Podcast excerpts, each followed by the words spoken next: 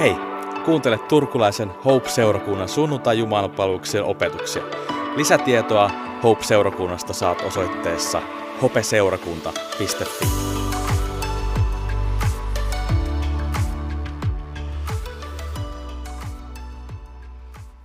Me aloitettiin muutama viikko sitten uusi opetussarja nimeltään äh, Haussa kristityn elämä. Ja täällä oli Kenno Leijer silloin, silloin opettamassa. Ja, ja tota, tänään tämä sarja tulee jo päätökseen. Näin tämä aika rientää. Ja, ja tota,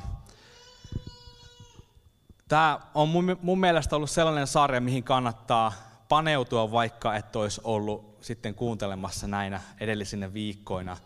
Ja jos haluat ja sulla on mahdollisuus, niin sä voit käydä kuuntelemassa netissä nämä, nämä saarnat. Ne löytyy meidän nettisivuilta, ihan etusivulla on saarnapankki ja sieltä pääsee Spotifyhin ja sieltä löytyy kaikki nämä, nämä tota, setit.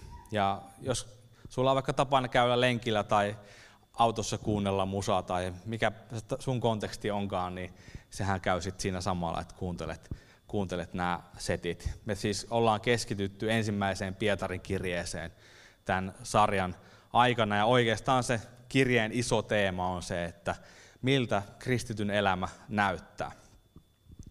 Mutta tänään tullaan päätökseen ja saattaa ehkä kuulostaa kummalliselta, mutta mä ajattelin tänään aloittaa lukemalla ihan muualta kuin Pietarin kirjeestä tekstiä, nimittäin mennään Markuksen evankeliumiin ja, ja ehkä on hyvä jollain tavalla pohjustaa sitä, että miksi ihmeessä Teemu nyt lukee Markuksen evankeliumia, kun on menossa opetussarja Pietarin kirjeestä.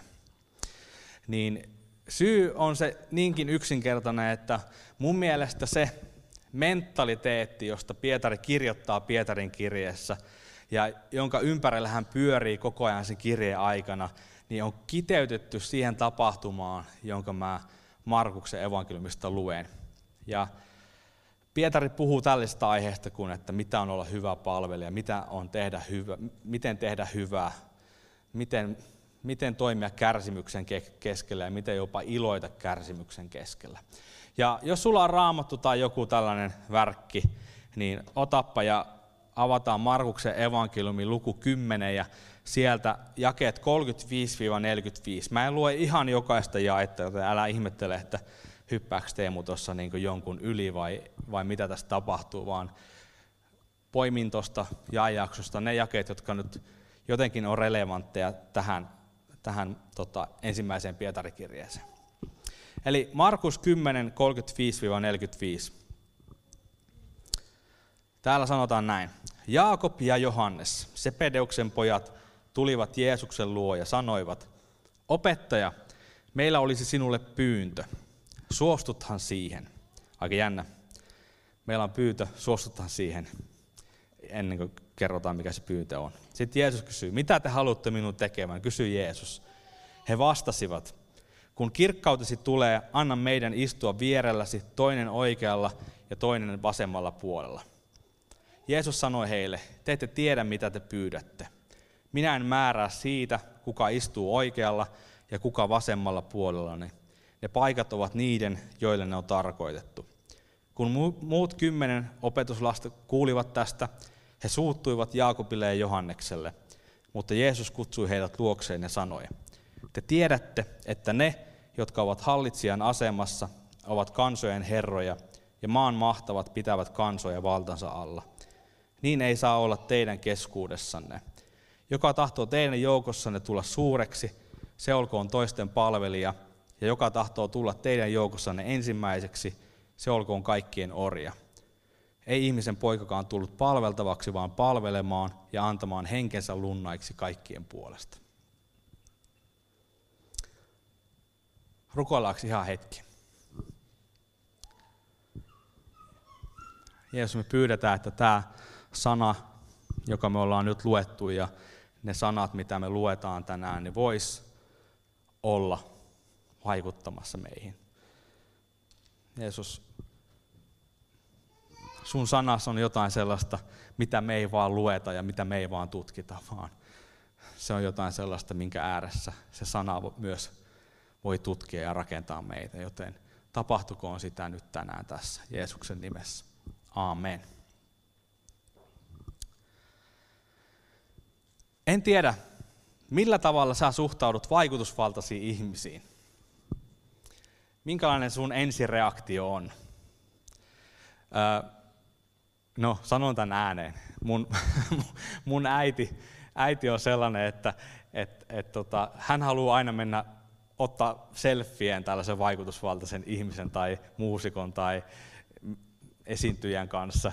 Ja se on musta vähän noloa, koska mä oon ehkä siellä niin toisessa ääripäässä, että mä pysyn vähän etäämällä ja annan, annan tällaisten henkilöiden olla rauhassa, että jos on Juha Tapion tai Pekka Simojon tai jos on presidentti paikalla, niin äiti on siellä kännykkäkameran kanssa ottamassa kuvia ihan, ihan innoissaan, mutta itse ehkä olen sen verran ujo, että, että siihen, siihen en lähde.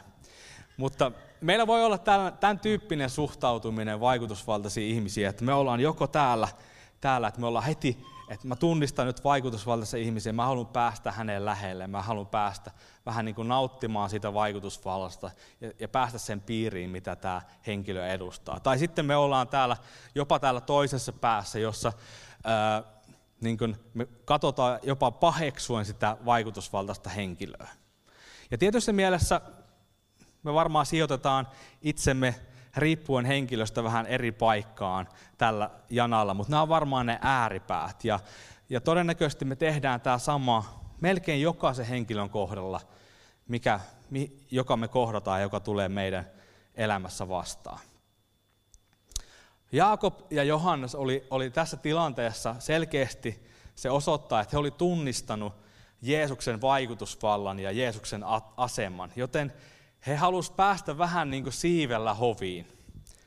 Ja kun muut opetuslapset oli jossain muualla, niin he menee salaa Jeesuksen luokse ja esittävät salaa Jeesukselle pyynnön.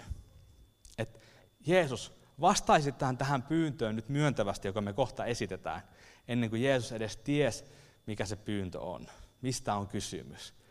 Voisi sanoa, että aika ovelaa, todella ovelaa toimintaa heiltä, että kun muut on poissa, niin nyt on meidän hetki. Nyt me käydään sanomassa Jeesukselta, tai kysymässä Jeesukselta jotain sellaista, mihin, mihin se sitten voisi antaa luvan jo ennen kuin me tota, kerrotaan se asia.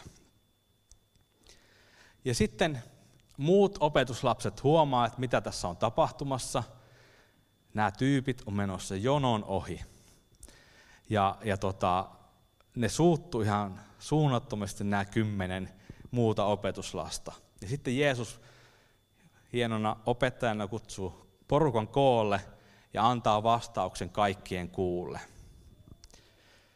Et, ja se meni näin. Te tiedätte, että ne, jotka ovat hallitsijan asemassa, ovat kansojen herroja, ja maan mahtavat pitävät kansoja valtansa alla. Niin ei saa olla teidän keskuudessanne. Joka tahtoo teidän joukossanne tulla suureksi, se olkoon toisten palvelija, ja joka tahtoo tulla teidän joukossanne ensimmäiseksi, se olkoon kaikkien orja. Ei ihmisen poikakaan tullut palveltavaksi, vaan palvelemaan ja antamaan henkensä lunnaiksi kaikkien puolesta aika tiukka vastaus. Ja tämän tyyppistä viestiä Jeesus ja myös Uusi testamentti, äh, niin kuin lainaten Jeesuksen sanoja ja toimintaa, tuo esiin kerto toisensa jälkeen. Tutussa Filippiläiskirjeen Kristushymnissä hän sanotaan esimerkiksi näin, että olkoon teilläkin sellainen mieli, joka Kristuksella Jeesuksella oli. Hänellä oli Jumalan muoto, mutta hän ei pitänyt kiinni oikeudestaan olla – Jumalan vertainen, vai luopui omastaan. Ja se, mitä Jaakob ja Johannes tässä tekee tässä tilanteessa, niin ei ole millään tavalla jotenkin vierasta meille ihmisille. Et ihanko, ihanko nämä Sepedeuksen pojat olisi nyt keksinyt, että, että miten päästä niin kuin nauttimaan vaikutusvaltaisten ihmisten vallasta tai tahojen vallasta ja jotenkin siinä siivellä vaikuttamaan. Kautta historian äh, ihminen on painunut vallan kanssa ja siihen, että minkälainen suhde ihmisellä tulisi olla val- tai minkälainen suhde ihmisellä pitäisi olla valtaa. Siitä esimerkkinä on ihan, ihan kirkkohistoria. Jos me ajatellaan, mitä tapahtui, tai on tapahtunut viimeisen kahden tuhannen vuoden aikana, niin, niin aluksi kirkko, kristinusko oli lähinnä pieni tällainen Lähi-idässä vaikuttava liike. Mutta sitten tämän niin liikkeen olemuksen myötä se levisi kaikkialle – ja 300-luvulla ja siitä lähtien, siitä tuli Rooman valtakunnan tämä pääuskonto ja sen myötä kirkko alkoi omistaa paljon poliittista valtaa ja myös omaisuutta. Ja alkukirkon teologit oli korostanut sitä, että, että kristittyjen tulisi imitoida Kristusta nöyryydessä, saarnoissa ja köyhien auttamisessa. Ja tämän kirkon valta-aseman kasvaessa alkoi tapahtua paljon sellaista, millä ei ole oikeastaan mitään tekemistä kristillisyyden kanssa. Myös sellaista, mistä niin uudestaan ja uudestaan meidän tulisi jopa hävetä meidän omassa historiassa. Viitaten vaikkapa ristiretkiin. Jeesus sanoi opetuslapsilleen ja näille Sepedeuksen pojille, niin ei saa olla teidän keskuudessanne, joka tahtoo teidän joukossanne tulla suureksi, se olkoon toisten palvelija. No niin, hypätäänpäs nyt sinne ensimmäiseen Pietarin kirjeeseen ja sieltä luku 2 ja sieltä sitten jakeet 13-17. Siellä sanotaan näin. Taipukaa Herran vuoksi kaiken maallisen järjestyksen alaisuuteen, keisarin, koska hän on kaikkien yläpuolella, ja yhtä lailla käskynhaltijoiden, koska keisari on valtuuttanut heidät rankaisemaan pahantekijöitä ja palkitsemaan niitä, jotka tekevät hyvää. Jumalan tahto näitä on, että te hyvää tekemällä panette sulun, sulun ymmärtämättömien ihmisten typerille puheille. Ja näin tehkää vapaiden tavoin, älkää niin kuin ne, joilla vapaus on pahuuden verhona, vaan niin kuin Jumalan orjat. Osoittakaa kaikille arvonantoa, rakastakaa uskonveliä, pelätkää Jumalaa, kunnioittakaa keisaria. Pietarin kirje 2021 äh, vuonna elävän lukijan silmissä saattaa olla sellainen kirje, että aika tiukkaa tekstiä ja aika häkellyttävän haastavaa tekstiä. Me ollaan totuttu yksilön vapauteen ja, ja ja mun mielestä tähän niin sivuhuomautuksena täytyy sanoa, että, että länsimaisissa kulttuureissa se yksilön vapaus nousee arvoista, jotka on kristillisyyden niin kuin, ytimessä. Mutta kun Pietari puhuu esivallan kirjo- kunnioittamisesta ja jos vielä ajatellaan, että mihin, minkälaiseen niin kuin kulttuurikontekstiin hän kirjoittaa, niin meillä saattaa nousta vähän niin kuin käsikarvat ihokarvat pystyyn. Koska se konteksti, johon Pietari kirjoittaa, niin se tarkoittaa keisarikulttia, diktatuuria, joka oli tällainen valla, vallalla oleva poliittinen järjestelmä. Ja oikeastaan voisi sanoa, että ainut tunnettu poliittinen järjestelmä siihen aikaan. Ja tietysti me luetaan näitä oman kontekstimme kautta näitä tekstejä. Ja on hyvä ymmärtää, että, että jokainen meistä on oman aikansa tuo, tuote. Ja vallalla oleva kulttuuri vaikuttaa meihin enemmän kuin me osataan ymmärtääkään. Ja jos me ajatellaan Jaakobin ja Johanneksen pyyntöä Jeesukselle, niin se kertoo siitä, että minkälainen käsitys heillä oli vallasta ja minkälainen oli silloinen äh, vallalla oleva kulttuuri. Heillä oli käsitys siitä, että miten keisari käyttää valtaansa ja miten valta näkyy käskynhaltijoiden toiminnassa. Kuka on ylimpänä ja mihin itsensä kannattaa tällaisessa valtajärjestelmässä asettaa. Totta kai sinne huipulle vallan niin kuin kahvaan siihen vierelle. Se on kaikkein paras paikka heidän silmissään. Ja Jaakob ja Johannes, Sepedeuksen pojat, oli tunnistanut Jeesuksen vallan joka tuleekin jostain muualta kuin tästä maailmasta, mutta he ei ymmärtänyt sitä, että Jeesuksen valta näyttäytyy ja tulee esiin eri tavalla kuin mikään sen ajan maallinen valtajärjestelmä kuvaa valtaa. Jeesus oikeastaan osoitti, että hänen valtajärjestelmänsä on käännetty aivan niin kuin päälailleen. Suurin on se, joka on kaikkien palvelija. Ja sen valossa, kun Jumalan valtakunnan valtarakenne on tällainen, että kaikki on käännetty vähän niin kuin ylösalasin, niin meidän tulee nähdä sen läpi myös tämä Pietarin pyyntö. Taipukaa Herran vuoksi kaiken maallisen järjestyksen alaisuuteen. Ja sitten Pietari kirjoitti, että tehkää näin vapaiden tavoin. Eli päätös kunnioittaa keisaria ei nouse siitä, että sun pitää vaan kunnioittaa keisaria, vaan siitä, että, että sut on vapautettu ja nyt sä voit vapaudesta käsin päättää kunnioittaa keisaria. Ja tämä vapaus, joka Kristus on tuonut ja jonka hän on antanut, joka on saavutettu, niin se on tällainen niin ontologinen, ää, olemuksellinen ominaisuus kristityissä. Paavali kirjoitti roomalaiskirjeessä luvussa 6.18. Olette päässeet vapaiksi synnin orjuudesta ja palvelette nyt vannuskautta. Sitten kalattalaiskirja 5.13. Teidät on kutsuttu vapauteen, veljet, mutta älkää tämän vapauden varjolla päästäkö itsekästä luontoanne valloille, vaan rakastakaa ja palvelkaa toisianne. Eli tämä vapaus, joka me ollaan saavutettu, niin se on syy ja se on myös vap, niin kuin motiivi toimia tästä vapaudesta käsin ja tehdä päätös, että joo, mä oon ja toimin alamaisena sille vallalle, mitä tässä mun ympärillä näkyy. Ja Pietarilla oli selkeästi pointti ja tarkoitukset, miksi hän kirjoittaa tällä tavalla. Miksi hän niin rohkaisee kristittyjä toimimaan näin. Hän toivoo, että kristityt kollektiivisesti osoittaisi olevansa rauhaa rakentavia mallikansalaisia ja, ja kuinka myös kristityt silloin kun ne kokee jotain ikäviä asioita, ne maksaisi tämän pahat kokemukset hyvinä tekoina ja rakkautena. Eli ei ollut kyse siitä, että kun kristityt kokee jotain ikävää, niin he saa heittäytyä marttyyreiksi, ottaa sellaisen uhrimentaliteetin. Ei, vaan sen sijaan entistä enemmän osoittaa rakkauden tekoja heidän viholliselleenkin.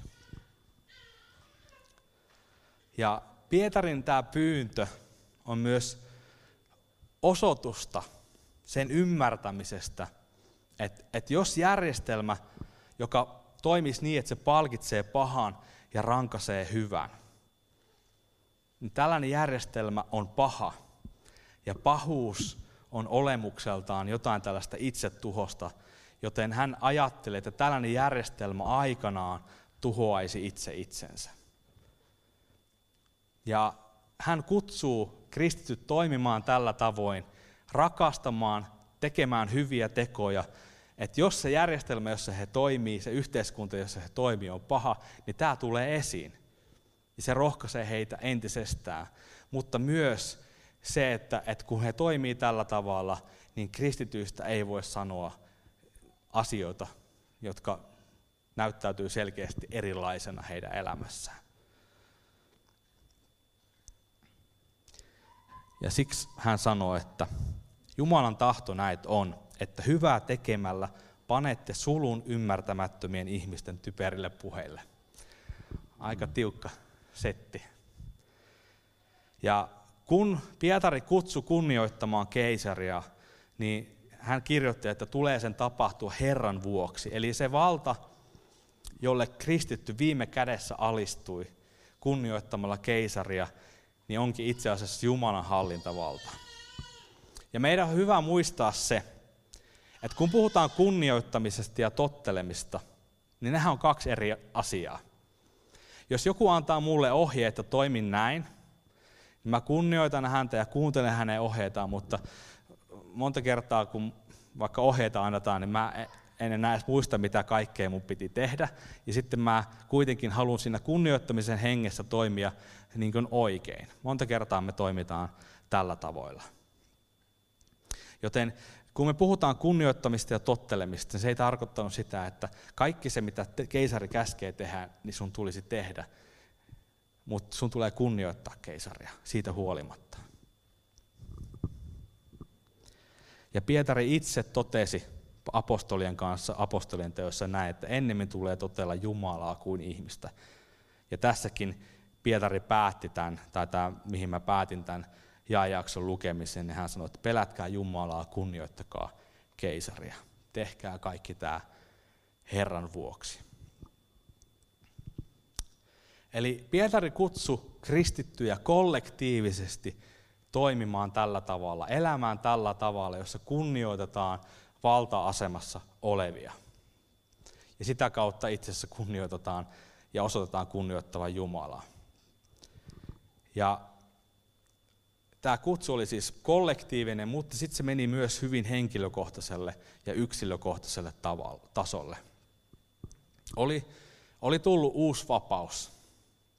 Oli tullut yksilön vapaus ja myös esimerkiksi nimenomaan tässä kirjeessä tulee esiin myös se, että naisen asema seurakunnan keskellä nähtiin uudessa valossa. Tai voisiko sanoa, että kun siitä ei puhuta, niin se nähdään uudessa välissä valossa, koska joskus ne asiat, jotka ei ole siellä, niin kertoo just siitä, että ne on niin toissijaisia asioita. Mutta samalla se kutsu, jonka Pietari antaa, oli kutsu toimia vallalla olevan kulttuurin mukaisesti Herran vuoksi, myös ihan yksilötasolla. Ja okei, okay, mä oon nyt puhunut tästä niin kuin valtakulttuurista, keisarikultista ja diktatuurista ja senkin keskellä tämän vallan alamaiseksi tai sen vallan kunnioittamisesta. Mutta sen lisäksi tämä kulttuuri oli valtarakenteeltaan hyvin patriarkaalinen. Se tarkoitti käytännössä sitä, että tuohon aikaan siis naiset, vaimot oli miehen omaisuutta. Naisella ei ollut omaa tahtoa, ei ollut mahdollista vaikuttaa yhteiskunnassa tai omistaa mitään tai harjoittaa liiketoimintaa tai äänestää tai mitään. Hän kulki aina miehen rinnalla sinne, minne mies tahto. Hän seurasi miestä sen mukaan, mihin mies kuljetti häntä tai mihin mies uskoi, mihin, mikä oli miehen uskonto, se oli myös vaimon uskonto. Ja sen lisäksi, että tämä kulttuuri oli tällainen suhteessa miehen ja naisen välillä, niin se oli tällainen häpeäkulttuuri. Häväistystä ja häväistyksi tulemista haluttiin välttää. Mutta jos me ajatellaan, että mitä siellä on tapahtumassa, niin Pietari kirjoittaa, mä luen hetken kuluttua, niin hän kirjoittaa siis naisille, joiden miehet eivät usko Jeesukseen. Niin nämä naiset saattavat lähteä seurakunnan toimintaa Jumalan palvelukseen ilman omaa miestä. Ja tuossa kulttuurissa se oli aivan niin kuin täysin pöyristyttävä ajatus. Ja siksi Pietari kirjoittaa näille naisille luvussa kolme jakeet yksi ja kaksi näin. Samoin te vaimot, olkaa kuuliaisia miehillenne, jotta myös ne miehet, jotka ehkä eivät usko Jumalan sanaa, nyt vaimonsa elävällä esimerkillä ilman sanojakin voitettaisiin, kun he näkevät teidän elävän Jumalan pelossa puhdasta elämää. Eli se, mitä Pietari tässä on ajamassa takaa, on se, että tehkää tämä Herran vuoksi. Tehkää tämä evankeliumin vuoksi. Ja tämä on niin äärimmäisen tärkeää, että me toimitaan näiden kulttuuristen normien mukaan – kun se Kristuksen lain puitteissa on mahdollista. Toimikaa tällä tavalla, koska se oli se valtakulttuuri. Hän ei rohkassu näitä naisia jäämään pois seurakunnan toiminnasta. Ja jos nyt olisi aikaa mennä yksityiskohtiin, niin hän antaa hyvin niin yksityiskohtaiset ohjeet, minkä näköisenä naisen olisi hyvä osallistua Jumalan palveluksiin, jotta ei kävisi niin, että miehellä olisi sellaisia luuloja, että nainen on menossa tekemään jotain muuta kuin palvelemaan Jumalaa. Ja myös se, että jotta nämä naiset ei asettaisi näitä miehiä häpeään siinä omassa yhteisössä. Ja tämän ohjeen ja tämän niin haasteen antamalla hän sanoo näille naisille, että, että näin toimimalla nämä seurakunnalaiset ja, ja nämä nimenomaiset naiset eivät rakenna minkäänlaista esterataa lähimmäisilleen kokea evankeliumi. Ja Pietarin aikana se näyttäytyi käytännössä tällä tavoin, miten mä kuvaan. Ja jotta mä en saa kohta kiviä niskaani, niskaani kaikilta seurakunnan naisilta, niin haluan sanoa, että on aivan mahtavaa, että nykyään yhteiskunnassa ja avioliitossa mies ja nainen nähdään pääsääntöisesti tasa-arvoisena. Ja mä haluan vielä sanoa seuraavana niin kuin välttääkseni, että tulee minkäänlaista väärin ymmärrystä. Meidät ei tule ottaa tätä, mistä Pietari kirjoittaa 2000 vuotta sitten kirjaimellisesti.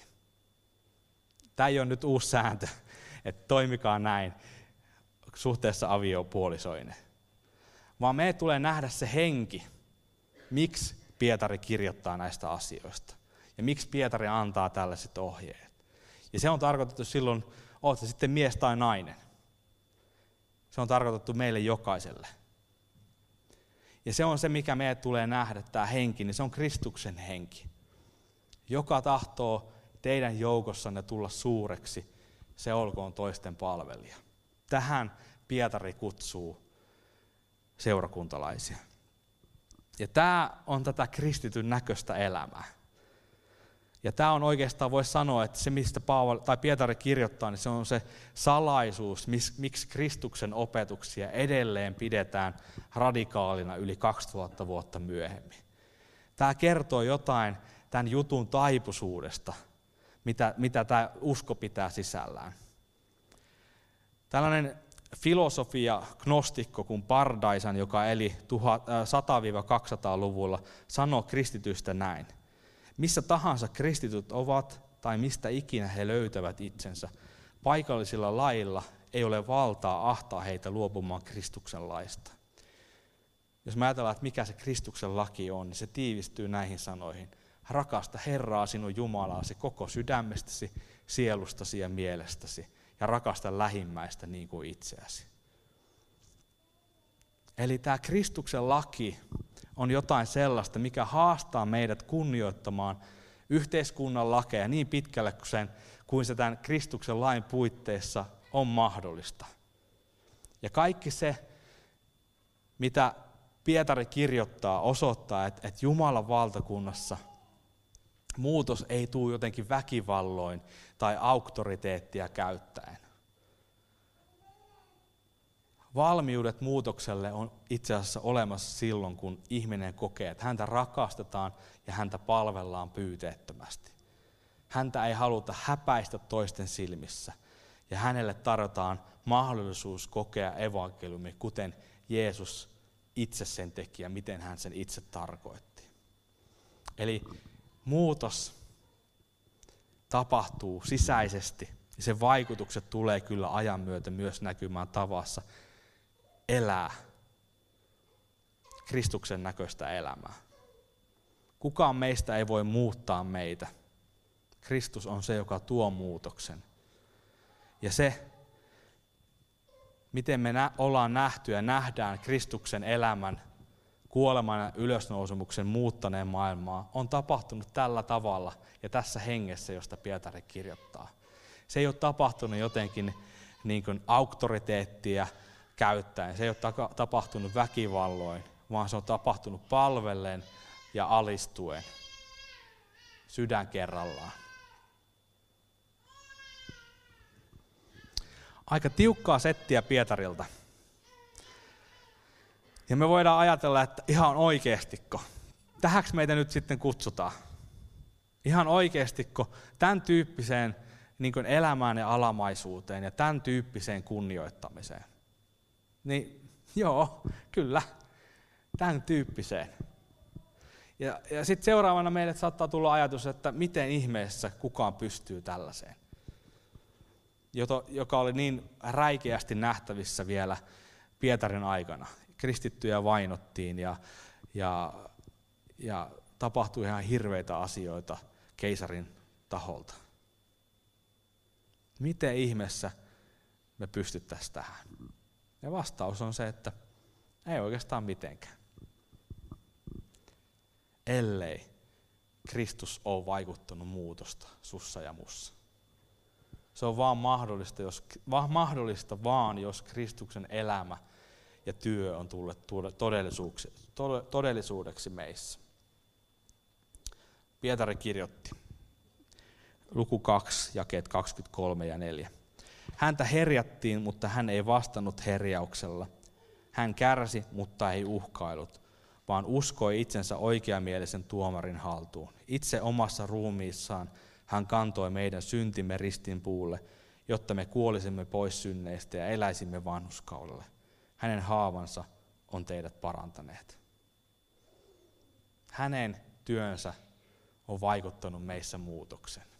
Hänen työnsä on tuonut meidät orjuudesta vapauteen, josta käsiin me voidaan tehdä päätös toimia näin kuin Pietari kirjoittaa. Jotta me elettäisiin vanhuskaudelle, eli oikeamielisyydelle, kristityn elämää vapaudesta käsin. Ja sitten vielä, että hänen haavoista me ollaan löydetty terveys. Ja sitten Pietari myös kirjoittaa, että Jumala itse on luvannut antaa kaiken tarvitsevan varustuksen elää tämän näköisissä vaikeissa ajoissa, joista Pietari kirjoitti. Luku 5, jakeet 10 ja 11. Kaiken armon Jumala on Kristuksessa Jeesuksessa kutsunut teidän iankaikkiseen kirkkauteen. Vähän aikaa kärsittyänne hän itse varustaa, voimistaa, vahvistaa ja lujittaa teidät. Hänen on valta iankaikkisesti. Aamen. Ja sitten Pietari myös osoittaa, että seurakunta on tarkoitettu olemaan tällainen valtakunnan yhteisö, rakastava yhteisö, joka antaa voiman elää edellä mainitun kaltaista elämää. Luku 3, jakeet 8 ja 9. Ja lopuksi, olkaa kaikki yksimielisiä, jakakaa toistenne ilot ja surut, rakastakaa toisianne ja olkaa hyvä sydämisiä ja nöyriä. Älkää vastatko pahan pahalla, älkääkä herjaukseen herjauksella, vaan päinvastoin siunatkaa. Siihen teidät on kutsuttukin, kutsuttukin, jotta te perisitte siunauksen. Tämä on seurakunnan olemusyhteisönä. Me eletään Kristuksessa, harjoittaen todellista yhteyttä hänessä ja elämällä Kristuksen elämää maailmassa ja maailmaa varten. Ja käytännössä se elämä näyttää siltä, jossa jaetaan ilot ja surut, jossa rakkaus meidän toisia, toisia kohtaan näkyy ja tuntuu. Ja on, on sellaista toimintaa, joka osoittaa, että me ollaan toisiamme kohtaan hyvä sydämisiä ja nöyriä.